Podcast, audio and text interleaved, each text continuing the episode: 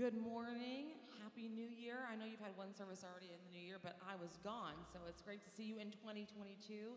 Why don't you stand with us? We're going to open this morning with the song Worship. Pam's going to lead us as we just declare the great things the Lord has done for us.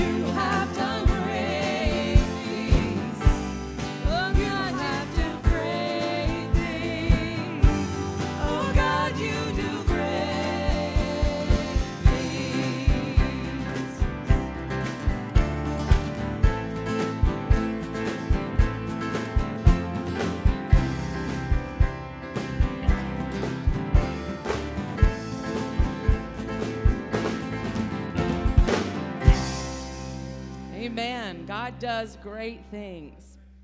I'm so glad to see all of you this morning. Um, if this is your first time to Sherwood Oaks, we want to say a special welcome. We're so glad that you're with us. Um, we do have a special gift for you at the information desk in the lobby. If you want to just stop by, it's our way of saying thank you for being with us and a way for you to learn more about Sherwood Oaks. Um, I'm going to say a word of prayer and then we're going to continue in worship. Lord, we just thank you for this day. Lord, we thank you that we know you do great things and that you are faithful and the things you've done in the past, you will do again in the future. And Lord, that we can have confidence as we go into the new year. Lord, actually, every day that you are with us and that you've never failed us and you won't start now. We thank you for your goodness. In Jesus' name, amen. We are going to sing for you a new song today. It's called Firm Foundation. It just kind of underscores um, God's faithfulness to us and how He's been faithful and He will continue to be faithful.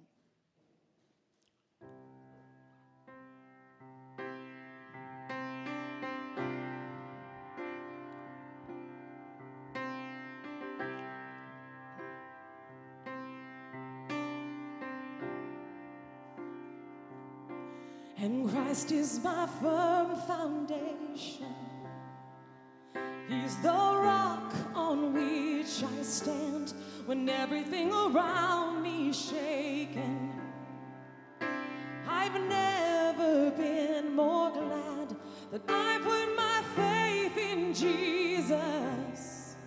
Cause he's never let me down. He's faithful through generations. So why would he? He won't. He won't.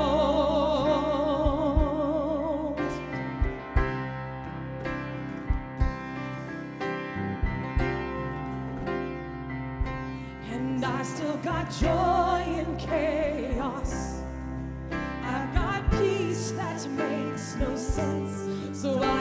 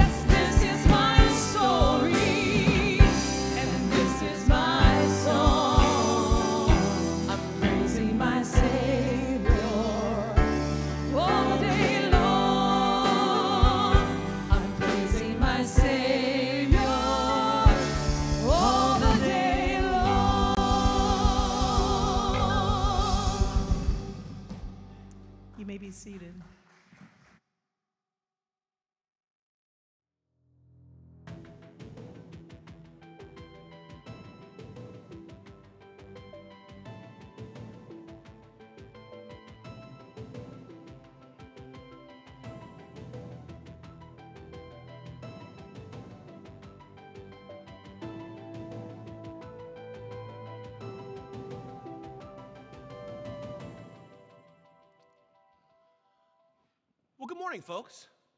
We're like two weeks into the new year. How, how is it working out for you so far? Is it a thumbs up year so far? Okay, look at that. I see some thumbs up. Whew. You know what? What a, what a nice thing.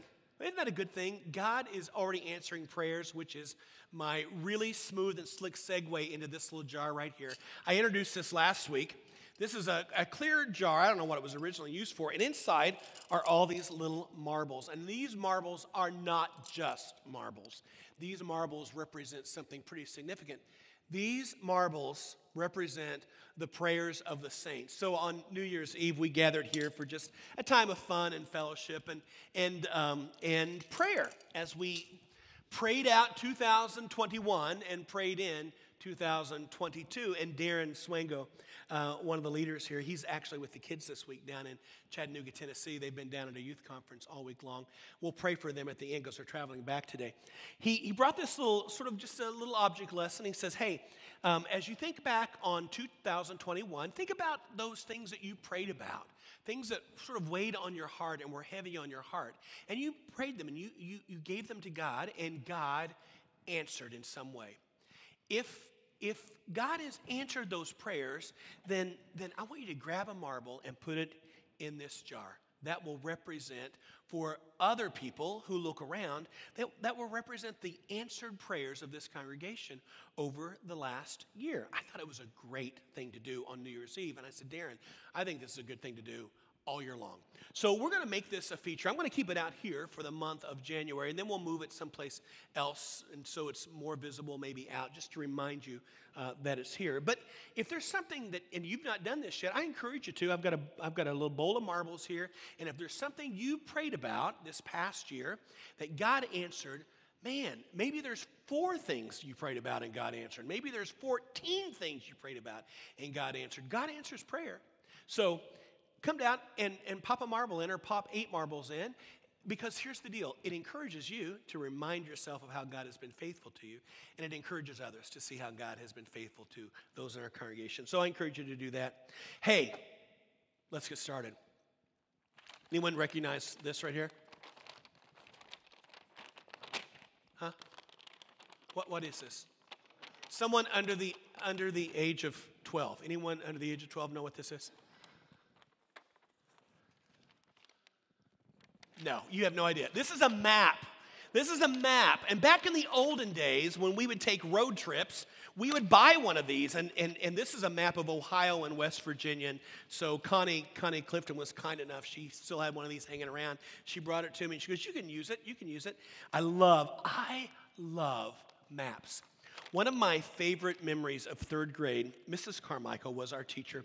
Mrs. Carmichael, I think, was 160 years old. She was a great third grade teacher, though. She was amazing. I remember one day she was writing something on the board, and she had one of those old lady arms that sort of flapped. So I was always a little bit distracted. I was a little bit distracted by that. But she was writing on it, and I was like, oh, that's so making notes. And then she did something amazing. She reached up to the top of the chalkboard, and she grabbed this little silver handle, and she pulled something down across the front of the chalkboard. I thought, uh, where has this thing been all my life? It was a map of the United States. And there, and there she, she explained here how the, how the United States was laid out. And she said, now here is Indiana. And then she took her little jiggly arm and she pointed down here to Lawrence County. She goes, here's Lawrence County. This is the county we live in. And then she says, and right here is Springville. And right here is where you're sitting right now today. If you've ever wondered where your place in the world is, can I recommend getting a map? It will tell you exactly where you are in the world and your place in it. Maps orient us to where you are, and in the case of a road map, where you want to get to. When we lived in Germany, one of the greatest honors was to be asked to sit in the front seat with my dad. And whoever sat in the front seat was responsible to open the map and be a faithful and true navigator. I got to do it twice. My sister Trish, on the other hand, she was the clear favorite. I was too distracted by other places on the map. I want like, and Trish was like, no, no, no, stick, stick with the plan, stick with the plan. She's still that way today. Stick with the plan. if you're if you grew up several years back and you were part of a family who didn't care how much money you spent on a trip, unlike my my dad, you went to AAA because you were a member of AAA, and you got something called a TripTik. Do we have a picture of this? Anyone anyone travel with a TripTik TripTik before in their life? You remember those? So yes, to me, they seem like the height of luxury that someone would help you plan your trip. You would go in and they would, they would put these, these, these packages together.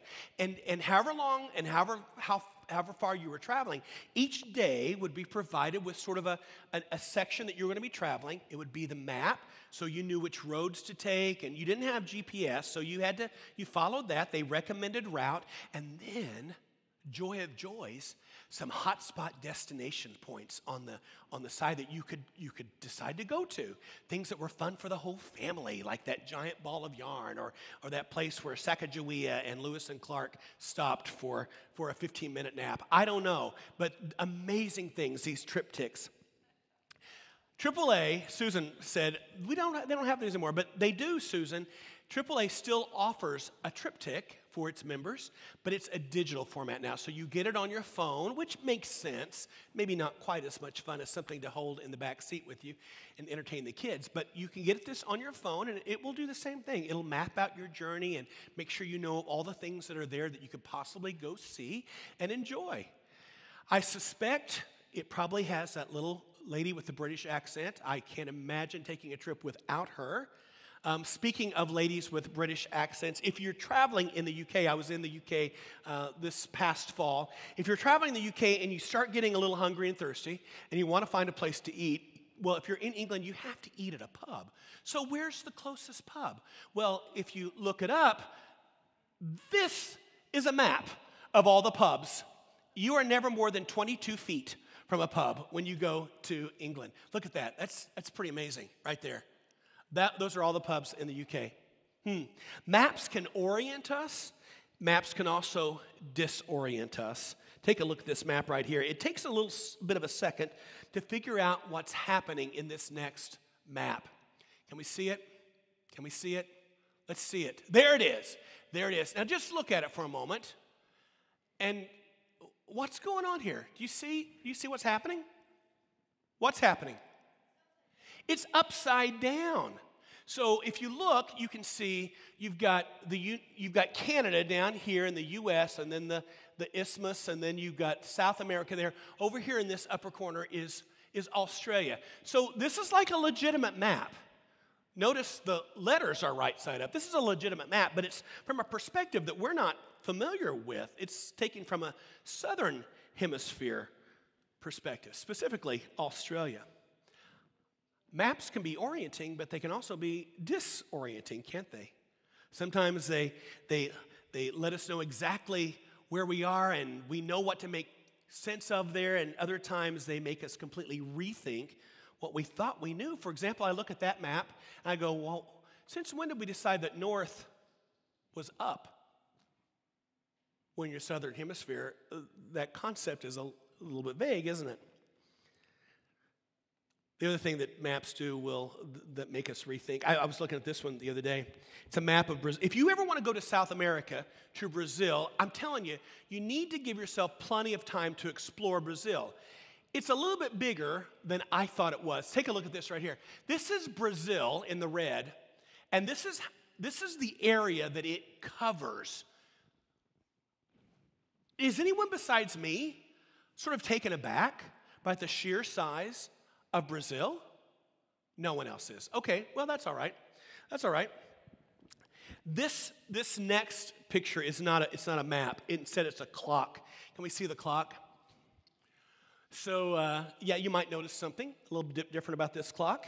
Um, but it is, it's, a, it's a perfect example of reorientation. So in 2014, Bolivia reversed the numbers on its government building clock face so that the numbers ran counterclockwise instead of clockwise. Here's something that I don't know that I was completely aware of either. Clocks are, are an evolution of the sundial. Now, in the northern hemisphere, where we live, the, sh- the, the shade on the sundial moves in a clockwise direction, which mirrors what our clocks do. Our clock hands move in a clockwise direction. But when you go to the southern hemisphere, the shadow on the, on the sundial moves in a counterclockwise direction, making our standard clock sort of nonsensical from that perspective in places like South America. In fact, that's what one of the government leaders said. They said, We live in the southern hemisphere. Our clocks should reflect that. And if nothing else, that clock serves to reorient me and maybe the rest of the world to the idea that not everything that should be or, not everything should be oriented towards a northern hemisphere perspective.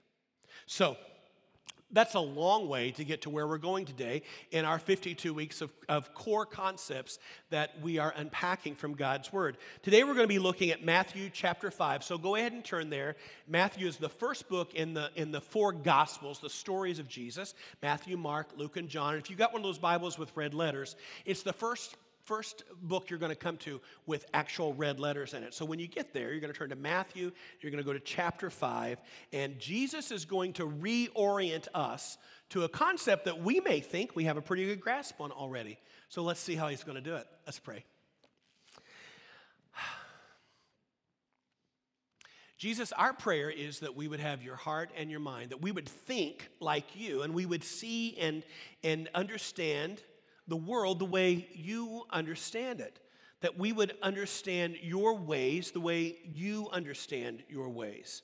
We wouldn't be confused or disoriented by it, but we would, we would, we would firmly understand the way that you work.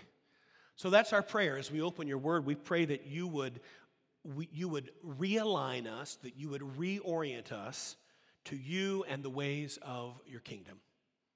And we pray this in your name, Jesus. Amen. Okay, are you there? Matthew chapter 5. So, whether it's an upside down map or a clock that runs counterclockwise, it's hard to unlearn or relearn something that we think we already know. So, this is the task that Jesus has with the crowds and the disciples that, that are now sort of surrounding him wherever he goes. So, today we find him on a hillside on the north side of the Sea of Galilee. Here's a picture I took a couple years back when I was there. This is not far from Capernaum, where Jesus very well could have uh, gathered his disciples and the crowds around him and began to teach the Sermon on the Mount. And here's how Matthew chapter 5 describes it. Now, when Jesus saw the crowds, he went up on a hillside and sat down.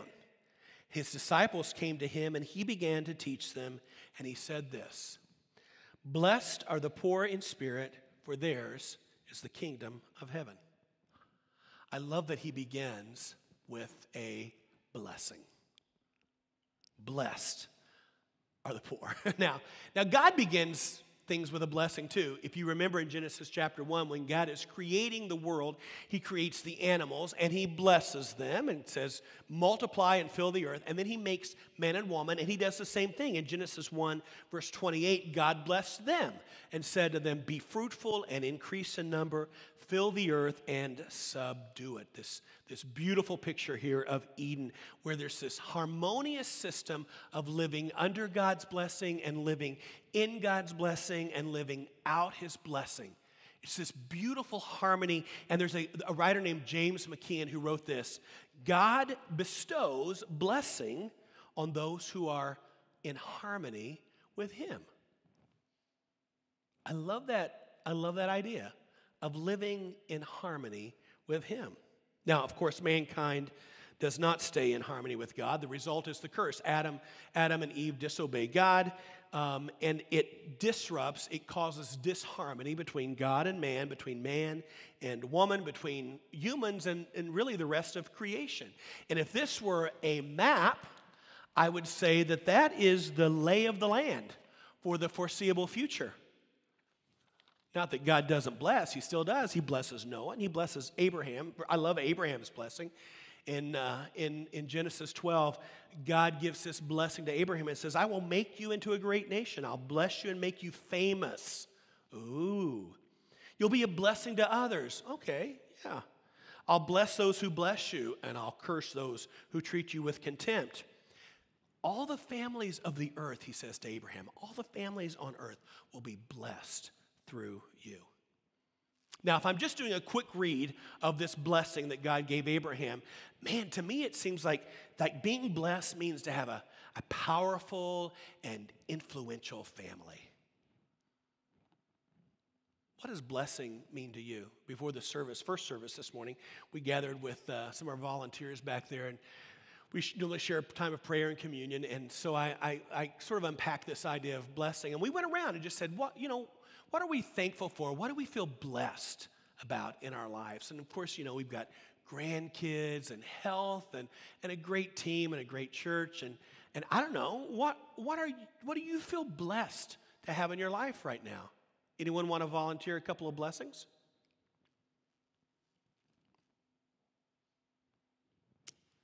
Matt. Opportunity to serve others. That is a blessing. Anyone else? Back in the back, Mark. Clara and Lucy. Uh, grandkids figure heavily into people's blessings, I've, I've found. Some of you who are retired think, you know, say, well, you know what, I've got, I've got plenty of time and, and thankfully enough money to really do what I want to do with my life now. I've got good health, that's a blessing. A good job, that's a blessing. I've got a nice place to live, what a blessing. Good, reliable car, those are all blessings. And they are. They're all good things. They're very, they're things that we are, we feel fortunate to have because some people don't, and we are truly thankful for them. But that definition doesn't really look that different from anyone else that you could, could canvass and interview around the globe. They'd all say, yeah, the stuff that we have that makes our life more comfortable and happy, well, that makes us feel blessed. And like that northern hemisphere sort of oriented map or that northern hemisphere oriented clock, well, we all just sort of think and see things the same way. That seems to be the natural way the world thinks of blessed or blessedness, which makes what Jesus then shares somewhat disorienting, where the, the clock hands move in the opposite direction. Jesus uses this word uh, makarios, and it's a Greek word, and it means this supremely blessed, means fortunate, it means well off, it means happy. Okay, we're tracking so far, aren't we? Blessed to Jesus means the same thing as blessed to us, but he defines it a little bit differently because he says this being blessed is to be poor, specifically poor in spirit. And no matter what you think about poor in spirit, your brow furrows and you go, mm, no, no, that doesn't sound quite right, Jesus. That seems counterclockwise. That seems sort of upside down. And, and we lean over his shoulder and we say, uh, what, what map are you using? And Jesus says, Oh, look. Oh, look, I'll show it to you. It's the map of the kingdom. You go, Oh, tell me about that. And Jesus says, Well, this is the place. The kingdom is the place where God makes his presence known. It's a place where, where life and freedom and blessings abound. It's a beautiful place, he says. Check it out. He goes, But now be aware, it's different here. The sundial moves in a different direction because in this kingdom, on this map, humility is the starting and the ending spot. Says, Blessed are the poor in spirit, for theirs is the kingdom of heaven. So, traveling through this kingdom means starting and embracing humility. He uses the term poor in spirit, which is simply humbly recognizing that, that we on our own are insufficient to handle and manage and present our souls to God on our own. We need Him. But Jesus says if we start there, if we start humbly, poor in spirit, we're going to see this beautiful pathway, this sequence, this journey, this route that will take us into spiritual maturity and a full understanding of blessing. Think of it this way when we start with poor in spirit, we recognize that there is a reason and a blessing in the next blessing. Here's what Jesus says next He says, Blessed are those who mourn, for they will be comforted. You see, when we humbly understand our place and our, and our weakness in, in, in presenting anything of value to God, um, when we understand that God created us lower than the angels, but we've managed to fall much, much further than the angels, when we have fallen far short of His glory and the glory that He created us to live in, it should cause us to mourn. And Jesus says, You're blessed if you do. If you grieve over this loss, if you grieve over this, this deep fall, then you will be comforted. The Greek word here is means consoled. A couple weeks back, we were in uh, the Christmas season. We talked about Simeon, old Simeon, who, who spent all his days there in the courts of the temple, waiting for the salvation and the consolation of Israel. Simeon was promised that he would not die before he saw the consolation of Israel. And Jesus says, You will not die either. If you mourn and grieve, you will be comforted, you will be consoled. And the same Jesus who comforted Simeon also spreads his arms out and says, Come to me, all you who mourn and grieve over your own sin, and you will be saved and you will be comforted. I love that. Once we experience that, once we experience salvation and, and God's comforter through the Holy Spirit, man, we find ourselves able to offer ourselves even more fully to Him without reservation.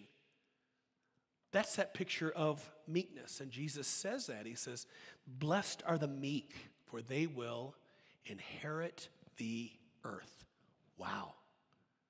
Meekness. I don't know. I think I think many of us know people like this. Meek people are the quietly useful people in our lives. They don't, they don't demand a lot of attention. They're not all about the hoopla. They just generously and graciously offer their services to whatever the need is because they understand that, that there's a nobler purpose beyond themselves. I heard someone describe it this way, and I love this picture of a, of, a, of a dad playing with his young kids, wrestling with his young kids on the ground. Now, dad has enough strength in his arms and his legs to kick that kid clear into the backyard or to toss his kid into the kitchen.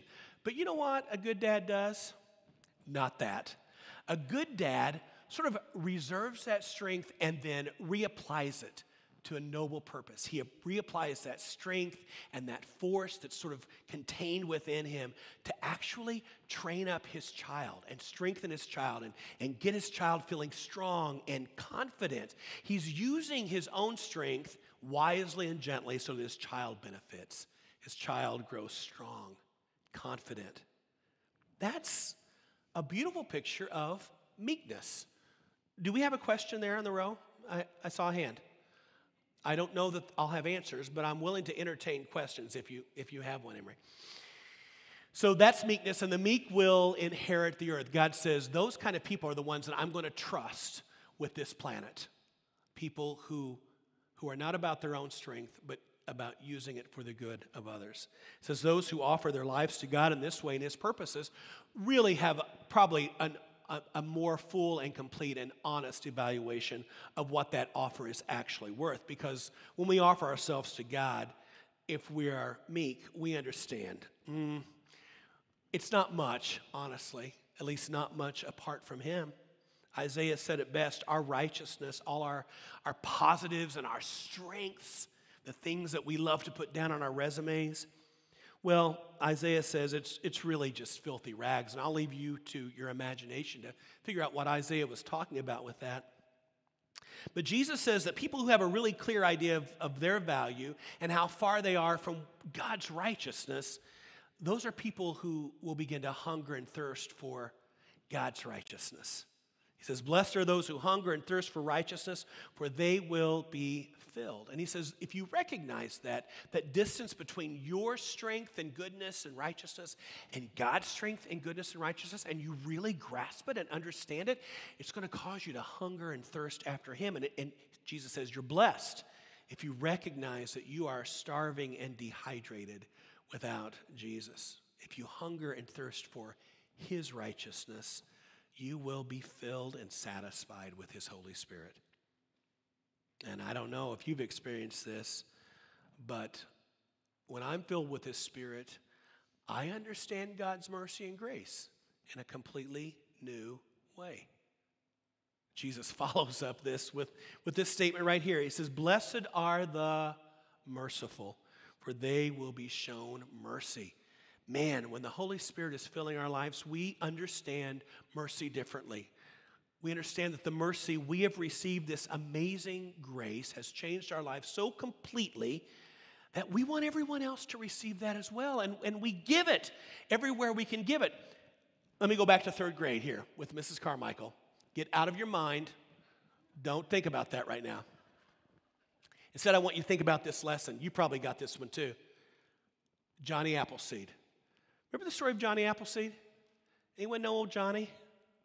Johnny was a missionary, by the way, but we probably know him better because he, he did this amazing thing.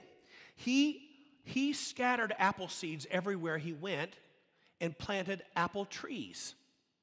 That was sort of his purpose and mission. That's what we know him by. Everywhere he went, he was scattering apple seeds like, like, like he was never going to run out of apple seeds. And if you've ever cut into an apple, you know why? Because within each apple is about mm, 20 trees there. He was never going to run out. People who understand God's mercy are like Johnny Appleseeds. We just scatter mercy like it's never going to run out. We're never going to we're never going to empty our bag of grace seeds. We're never going to get rid of all the mercy because Jesus says the more you give it out, the more I'm going to pour on you. You give mercy, you be merciful, you will receive more mercy. Man, you're very blessed, Jesus says, if you're merciful. There's a joy in just being mercy, merciful. But there's also joy in knowing that, man, the more I give it, the more I open myself up to receive it. Jesus says, Blessed are the pure in heart for they will see God. What does pure in heart mean to you? Maybe it just means that I'm perfect. I never have a dirty thought. I never have a bad thought. I never have an angry thought. Well, pure in heart is a concept that I think we may need to have a little bit of different reorientation on as well, different orientation on. C.S. Lewis said this. I quoted this last week. I love this quote. It says, Humility is not thinking less of yourself, but thinking of yourself less. And that idea of pure in heart really sort of is encompassed with that. The pure in heart means that it's not crowded up with, with self focused stuff, but it is it's emptied and it's focused on one thing. One thing seeing and knowing God. There's this, this thing that happens after our first service where we have a ton of kids in here. And after the first service, I will, I will walk out those doors and I'll pop my head into the nursery, and there'll be some kids that were screaming and crying and completely traumatized at the beginning of the service, but now have sort of accepted their lot. They've resigned themselves to living in the nursery for the rest of the foreseeable future. And then they see me and they go, Oh, oh, we're almost done. Mom and dad are on their way and I'll be out there in the foyer, and one of the little kids will come running out. And I picture Romilly runs out, and she sees Ian over there, and she comes up to Ian, and she tugs on his, and, and she holds her, her arms up, and Ian picks her up, and he puts her right here. You know what? I'm, You can picture it, can't you? Puts her right here, where where little Romilly's face is right here, tiny little face, and Ian's big big man head is right here, and they're just right, right next to each other, face to face. And this is the picture Jesus says. He goes, Man, blessed are the pure, the innocent, the totally focused on me heart, because they will see God face to face. It's a beautiful picture of blessing. The pure in heart will be lifted up face to face with God. Jesus says this Blessed are the peacemakers. Why? Because they'll be called children of God. Who gets a happy and blessed life, Jesus says? Well, those who are humble enough to recognize that they aren't always right all the time. Do you have someone in your life who has difficulty with that concept that they're not always right? If you don't, it's probably you. You may be the one who thinks they're right all the time. You're not. You're not right all the time. And when you can humbly recognize that, Jesus says, hey, that's going to make you happier. That's going to free you up, and you're going to be blessed. Those people, Jesus says, who can say, I'm sorry, who can say, I was really wrong. Please forgive me. Jesus says, those people are blessed. People who can overlook offenses and not get angry or outraged all the time. Jesus says, those kind of people are really blessed because they are peacemakers. There will always be people who are just on the lookout for something to be offended and outraged by. But when I look at the map of the kingdom, there is no spot there that says outrage. There's no one that says, oh, if you're going that way, you got to stop at outrage. You'll love it. The kids will love it. It's fun for the entire family. No, no, outrage is not a place, is not a destination on the map of the kingdom. He says, instead, be peacemakers. You see, in the kingdom, the king is the prince of peace, and its citizens, the children of God, are peacemakers. And Jesus says they're very blessed. So, if you find all these blessings to be maybe just a little bit disorienting, maybe a rethinking of how we think about being blessed, then this next one is really going to throw you for a loop because Jesus says this Blessed are those who are persecuted. He says, Blessed are those who are persecuted because of righteousness, for theirs is the kingdom of heaven. We began with that, didn't we? Blessed are those who are poor in spirit, for theirs is the kingdom of heaven. And now look, we end with these blessings, and we're, we're, we're back at the kingdom of heaven again. It says, Blessed are you when people insult you, persecute you, and falsely say all kinds of evil against you because of me. Did you catch that? Because of me.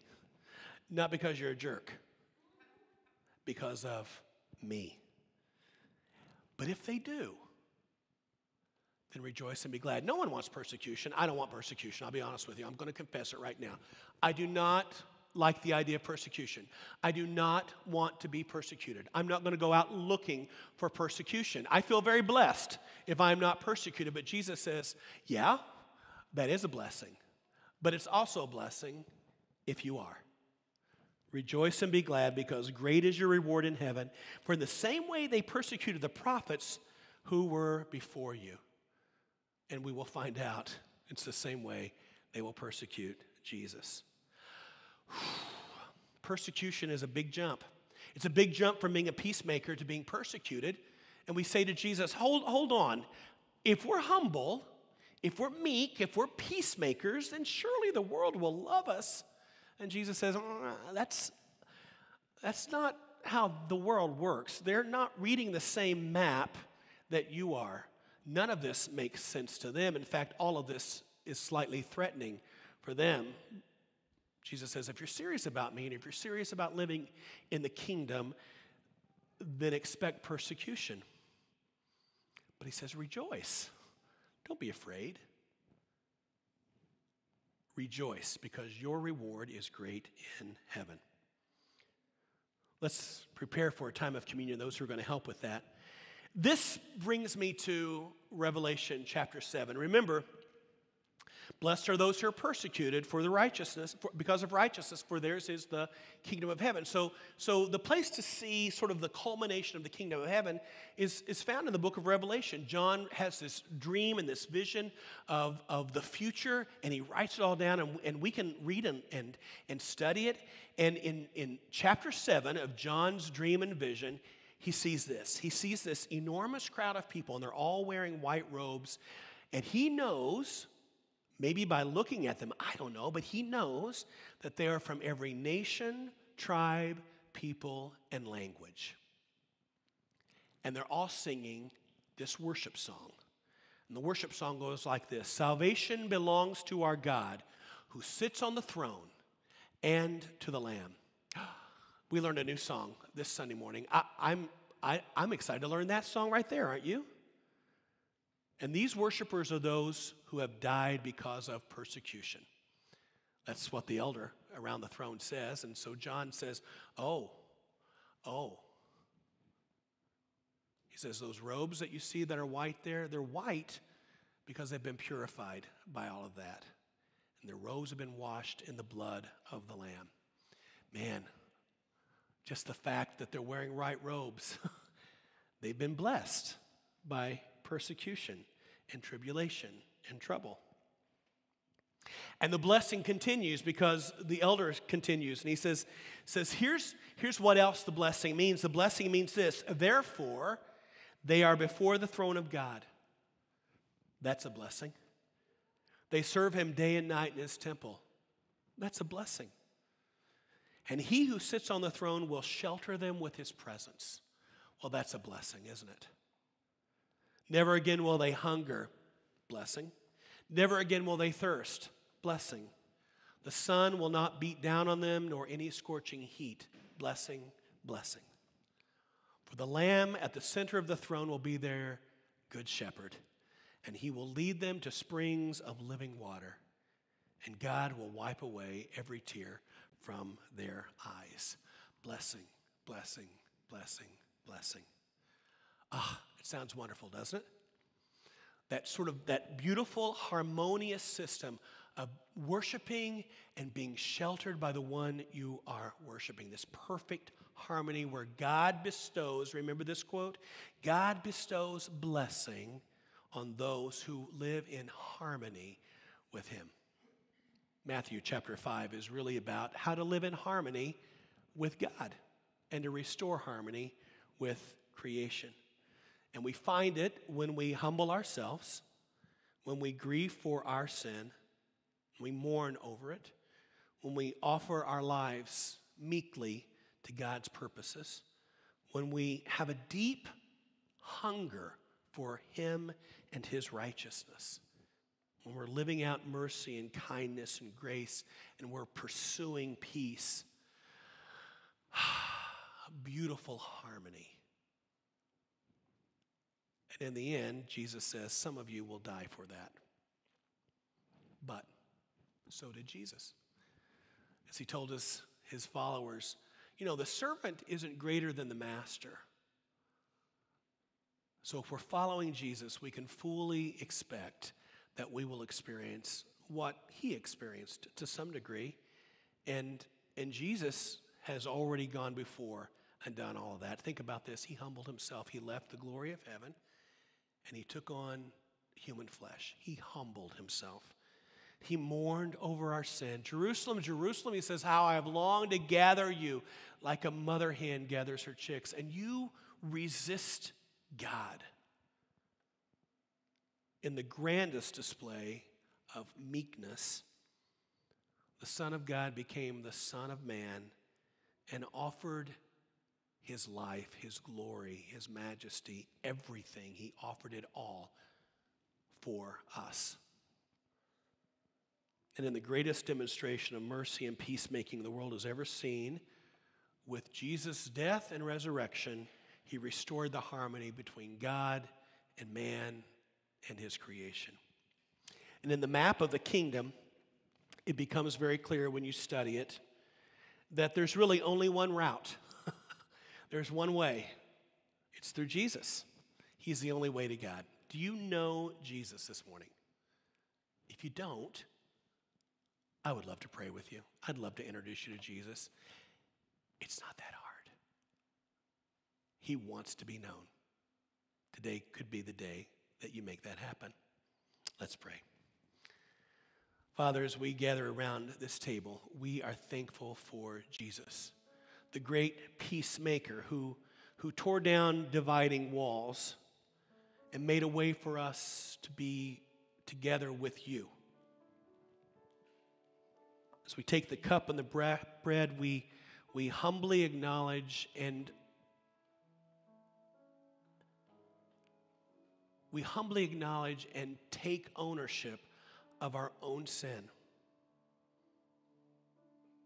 And we and we offer that to you. And we joyfully give thanks that you you took us and you transformed our lives. You satisfied that deep need for you and, and your righteousness with your mercy and your kindness. And so this morning, Jesus, we gather around this table, and it's a table of, it's a table of, um, it's a table of peace, peace that you accomplished through the work on the cross, and it's a, and it's a table of blessing. It's a blessed table because you're present with us in it. You are here, not just in, in symbols, but in truth. You join with us here. And so, our prayer is that as we gather at the table, we would experience you with us. We pray this in your name, Jesus. Amen.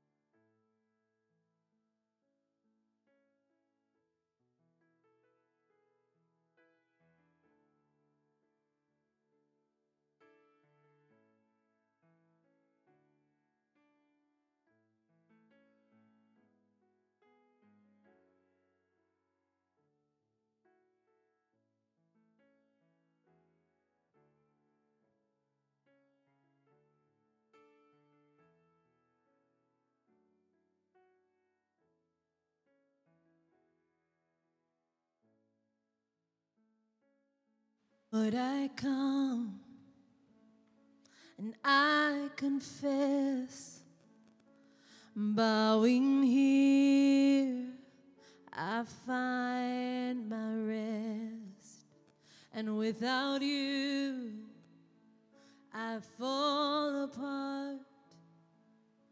You're the one that guides my heart.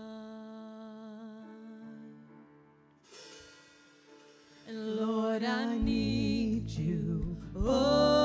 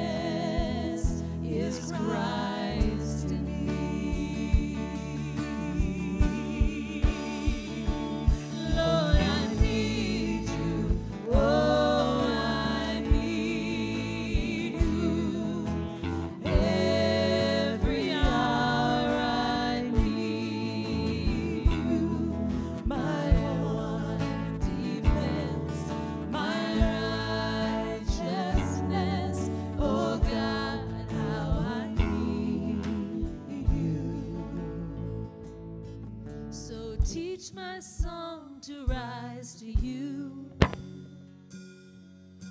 When temptation comes my way, and when I cannot stand, I'll fall on you.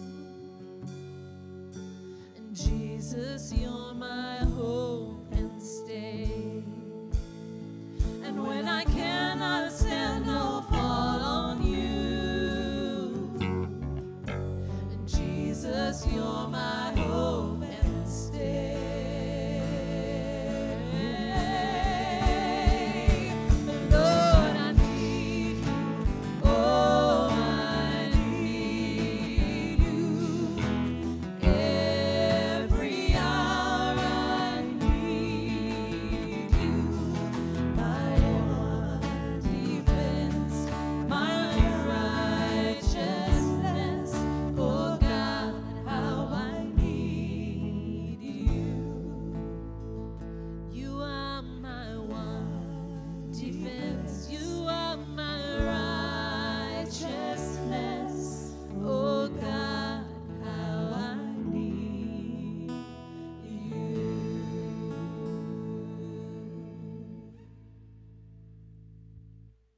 guys can be seated just very briefly. We'll finish up here pretty quickly. We're going to take up our morning offering. There's, there's multiple ways to give here at Sherwood Oaks. You can do it sort of all online and automatic. We also pass the plates here. It's a pretty traditional way of doing it. And, and what we take up in this service are tithes and offerings. Tithes are sort of the 10% of what we bring in, our income. And offerings are those things that we're able to say, hey, beyond my tithes, here's something I can give towards. So we've got lots of things in our community that we give towards periodically. One of the ways that we make offering pretty easy is our dollar club out there in the foyer and the dollar club is just a way for us to give every week a small dollar and those accumulate over time and we're able to do something pretty sometimes pretty significant in some individual's life because of your generosity we we bought batteries before. We've assisted with sheltering someone for a while. We bought some groceries, and, and folks who are going through a rough time, we've come alongside in some way with gas cards and, and help with hospital stuff. So it's pretty significant in people's lives. Your little dollar can make a difference. Your big giving, tithes, that makes a big difference as well. Sort of, it's, it's tied in with the purpose and the mission of our church to be more than just a gathering of saints in one location, but to say, hey, the purpose and mission of the church is much bigger than one place. And so I want to give towards the big purpose and mission. And so your tithes go towards sustaining what happens here, of course, but also to mission and opportunities all over the world. So thank you for your generosity. I'm going to pray for the offering and then just a few announcements as we finish up. Father, receive what we give and use it to bless others. You, like Abraham, you, you blessed us to be a blessing. And so we want all the families of earth to be blessed because of you blessing us. May we live out as adopted sons of Abraham, live out that promise you made to him and his descendants. We pray this in Jesus' name. Amen. I mentioned a couple of things that we want to pray for at the end. Tony Ledford, you may know Tony. He's, uh, he's the guy that sits out in the foyer sometimes. You may see him hanging out out there. Long gray beard. You know what I'm talking about? Um, Tony's a great guy. I love him and love having him here as part of our church family. He had a stroke this week. He's in the hospital right now. Thankfully, he got to the hospital in time that they were able to administer some medication that sort of arrested the effects and the impact of that stroke. But, but he's, he's in stable condition, but there are areas of improvement that he still needs to sort of um, uh, gain a function stuff that we need to see happening there. So I told him we'd be praying for him. He's able to communicate. So um, we've got some cards out at the at the foyer at the welcome desk. I really encourage you guys if you if you would just to sign your name, let Tony know that we're thinking of him. We're going to pray for him today. We're going to pray for our kids who are traveling back from Chattanooga. They had a 3-hour delay because of weather going down. So we're praying that the trip home is smooth and non-eventful. I was talking to Mark Fish before the service. Mark's family, um, uh, his parents, uh, are part of our congregation here. They've not been able to come just because of health, and I guess they had a scare the other night and thought that maybe maybe Dave was going to need to go to the hospital. But right now they're home. But we will we will keep we'll keep praying for them. And is Corey preaching at Popcorn this morning? Andy, sorry. Andy is preaching at Popcorn. Andy and Kelsey, one of our young men in our congregation, um, one of the blessings for Mark and Lynn. Uh, Andy is preaching down at a church in, uh, in Popcorn, Indiana, just south of my little hometown of Springville. So um, if you see him, encourage him. He's getting a chance to get his feet wet in full time ministry and is considering maybe God is calling him into that. So we will pray for Andy. Uh, it's, it's, it's, I'm bittersweet about it because one, I recommended him to go down there and fill in, never thinking that God would spark something in his heart. It's like, uh, no, we're very happy about that. Um, anything else that we can pray about this morning? I mentioned three things Tony, the fishes, the kids, Andy, and preaching. Anything else? This is the time to make those requests known. We're going to pray for them because I believe God hears our prayers. Amen?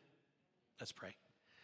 Father, we lift up our brother to you, Tony. I love how you always use him in my life to speak an encouraging word. I, have loved watching how you have taken him into some, I guess, some pretty sort of sort of radical ways where you've led his life. So this is a new challenge for him. Um, but God, I pray that you would you would reach into his life and his body and begin to heal him, um, bring him back up to full health and mobility and functioning. We want to see him back here among us real soon. Encourage him because it can be so discouraging, but encourage him with progress. I pray this in Jesus' name. I also pray for the kids as they're traveling back home. Thank you for a great week where they've been encouraged with other believers at their own age, hanging out and studying your word and worshiping and just being energized by your spirit. We pray for them as they return home that none of that would lessen, that they would bring back just overflowing joy. Thank you for those adults who went alongside and uh, were good chaperones and leaders there. Pray for, pray for Dave and Phyllis Fish. And God, just the health issues that go along with aging um, can be discouraging as well and scary for sons and children. Uh, so I pray that the peace of God would sort of overcompass and overshadow all of that situation. I do pray for Dave that he would regain some, some strength in his leg. He wants to walk around and get mobility so bad. I pray that you would honor that desire with some, with some good, good health and good movement in his legs. God, for the week ahead of us, our prayer is that we would be all those things, that where our sin uh, sort of uh, intrudes upon our lives and we become aware of it, that we would grieve over it, that we would seek to, to, um, to call upon your grace, remind ourselves of the mercy that you extended to us. Um, God, we want to walk humbly, we want to be peacemakers. We want to use our lives for your noble purpose. And God, if we come into situations where we face opposition, we pray that that too will be an opportunity for us to experience your blessing in the middle of it. May we model ourselves on you. We want to be like you, Jesus. So help us do that this week. I pray this in your name. Amen. Shauna's team's going to lead us out, sort of a reprise of the song we learned this morning. Uh, so you can hang out and sing with them. I'm going to head out there, and there's no kids in the nursery to harass, but I'll be in the foyer. Make sure you stop and sign a card and letter for Tony.